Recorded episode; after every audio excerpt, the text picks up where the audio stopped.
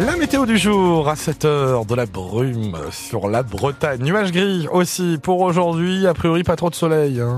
Entre 11 et 13 degrés du côté de vos températures à la mi-journée. On en parle plus en détail après l'info avec vous. Delphine Gocho, allez survoler ce premier tour du monde en solitaire. Charles Caudrelier sur le toit du monde avec son maxi trimaran Edmond de Rothschild, seul encore quelques minutes, les bras levés, un immense sourire sur son visage dans un éblouissant lever de soleil en rade de Brest. L'image était belle hier matin de ce marin qui a dompté les flots et bouclé en 50 jours et 19 heures cette première édition de l'Arca Ultimate Challenge sur sa Formule 1 des mers. Au lendemain de ses 50 ans, acclamé par 3500 personnes Albert, sa femme, ses deux enfants et son père Christian, fier évidemment de son fiston. Il a confié ses premières impressions à Nicolas Blanza. Je suis heureux pour lui, bien sûr, parce qu'il est allé la chercher, celle-là, Charles la voulait et, il l'a eu et c'est bien. Mais voilà, on voit le team, hein, c'est comédie, c'est en Formule 1, il y a toute l'équipe derrière et s'il n'y avait pas l'équipe, euh, ça ne le ferait pas. Comédie, je suis le moins connu des skippers français, mais euh, à l'étranger, il commence à être connu. Maintenant, peut-être qu'avec celle-là, il sera plus connu en France. Je crois qu'il est naturellement profondément modeste, il se met jamais en avant. Et ça a toujours été comme ça, donc euh, je pense pas qu'il changera. J'espère d'ailleurs.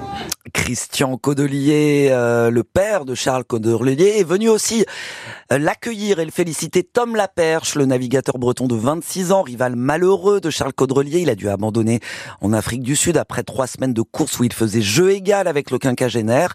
Après avoir cassé son SVR Lazartigue, Tom Laperche, vous allez l'entendre, beau joueur. C'est sûr que c'est pas, pas évident d'être à, terre, mais bon, c'est comme ça. Et puis, euh, non, assez content de, saluer Charles. Finalement, euh, ces 10-15 jours de course avec lui, euh, descendre l'Atlantique, c'était des super souvenirs. C'est une expérience incroyable et hum, je, garde ça très fort dans ma tête et pour très longtemps. Et il a fait un super, super tour du monde en, gérant sa course, en gérant son avance. Il faut, faut imaginer que c'est quand même. rien que de, faire le tour du monde avec ces bateaux-là, c'est assez impressionnant parce que ça demande une attention importante de l'équipe. Et là, l'équipe Gitana, on peut que les, saluer parce que tout, se joue dans le détail. Et puis en mer, euh, le moindre grain de sable, le moindre défaut d'attention peut t'emmener à la faute ou à la catastrophe. Donc bravo, et il a géré ça de super bien. Et notez qu'à 8h moins le quart, Baptiste, on sera au cœur du Team Gitana, l'équipe de Charles Caudrelier, avec l'un de ses quatre routeurs, euh, Erwan Israël, il est notre invité. Brest qui attend maintenant Thomas Coville, il doit arriver demain midi sur son Sodebo ultime. Armel Lecléache lui franchira la ligne d'arrivée dans le week-end. Et on vous pose la question ce matin, est-ce que vous avez suivi l'arrivée de Charles Caudrelier? Qu'est-ce qui vous a le plus impressionné? Venez nous raconter un peu vos impressions. 02 98 53 65 65, vous avez la parole ce matin. Au Salon de l'Agriculture à Paris, le stand de Lactalis envahi hier midi par des membres de la Confédération paysanne avec une vache bretonne pinoire, drapeau syndical sur le dos. Les éleveurs dénoncent des prix du lait bien trop bas, demandent une meilleure rémunération de la part du géant laitier. Deux nouvelles mesures annoncées hier par Bercy pour aider les exploitants. Leur dette bancaire va pouvoir être reportée d'un an et au besoin rééchelonné sur trois ans. Et puis pour ceux qui ont un besoin urgent de trésorerie, eh bien un prêt à taux préférentiel entre 0 et 2,5% sera proposé par les banques en fonction de la situation financière de l'exploitation. L'aéroport de Brest en pleine forme, il enregistre une hausse de passagers de plus de 1% sur un an.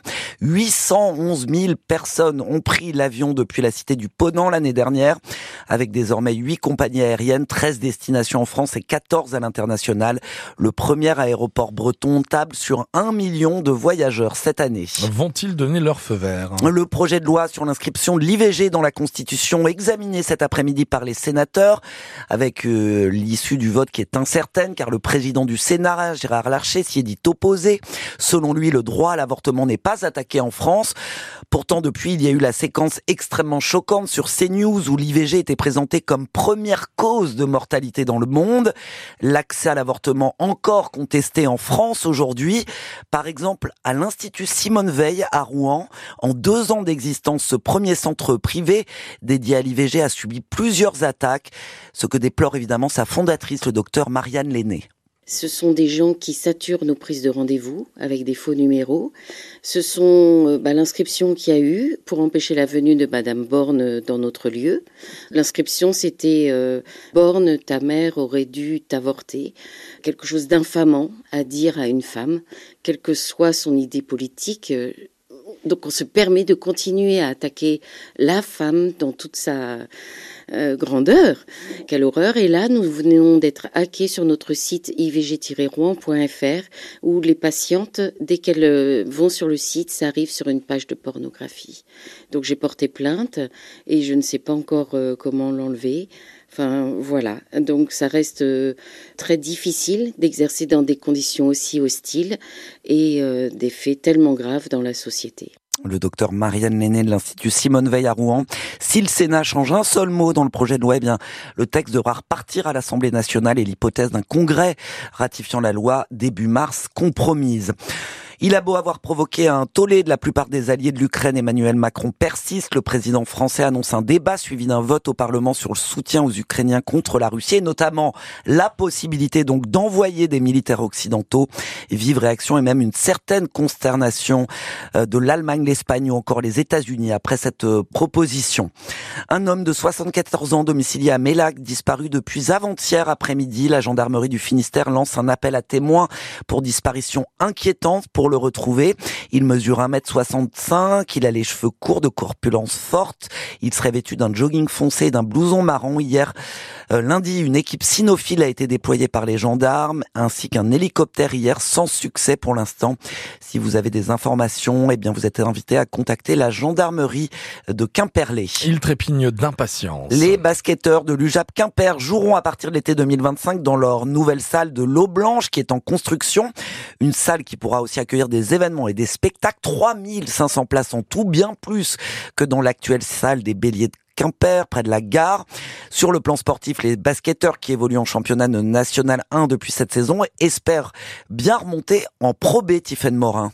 Ils enchaînent les victoires. 10 matchs remportés en 5 semaines. Les Béliers sont dans une bonne dynamique, estime leur coach depuis l'été, Thibaut Voliki. Quand on gagne autant de matchs sur une première phase, on se rend compte que le groupe est solide, non pas que en termes euh, basket, mais aussi en termes de cohésion. On a un groupe fourni, riche, on fait beaucoup de rotations et ça montre qu'on est capable d'aller très loin. Le président des Béliers garde en tête la montée, une revanche après la descente en troisième division la saison dernière. Les Béliers viennent d'achever la première phase de poule et même si ça se présente bien, Bernard Carvarec reste prudent. Et si c'est pas cette année, on essaiera de l'année prochaine, mais c'est compliqué hein, de monter. Hein. Il y a un club comme Caen, ça fait 7 ou 8 ans qu'ils disent on va monter, ils ont une salle de plus de 4000 places, et puis ils n'y arrivent pas. Donc euh, peut-être que cette année ils vont le faire, mais euh, bon, plutôt que de dire on va monter, on va monter, on veut jouer le haut de tableau, mais l'ambition c'est sûr à terme c'est de monter. Hein. Selon le staff, 12 clubs remplissent les conditions pour monter en Pro B, et cette année est précisément le bon moment pour les Béliers, pour le directeur général Hamid Mesba. La division passe à 20 l'année prochaine, ça veut dire que si on est déjà l'année prochaine dans la division, on a deux chances de plus l'année d'après de se maintenir. Donc stratégiquement, oui, c'est l'année où il faudrait monter. Prochain match pour les Béliers le 8 mars face à Avignon. Reportage de Tiffaine Morin. Et puis peut-être un premier titre majeur pour l'équipe de France féminine de foot ce soir, même s'il va falloir réaliser un exploit à Séville, au stade olympique à partir de 19h, battre l'Espagne, championne du monde en titre et numéro 1 au classement FIFA.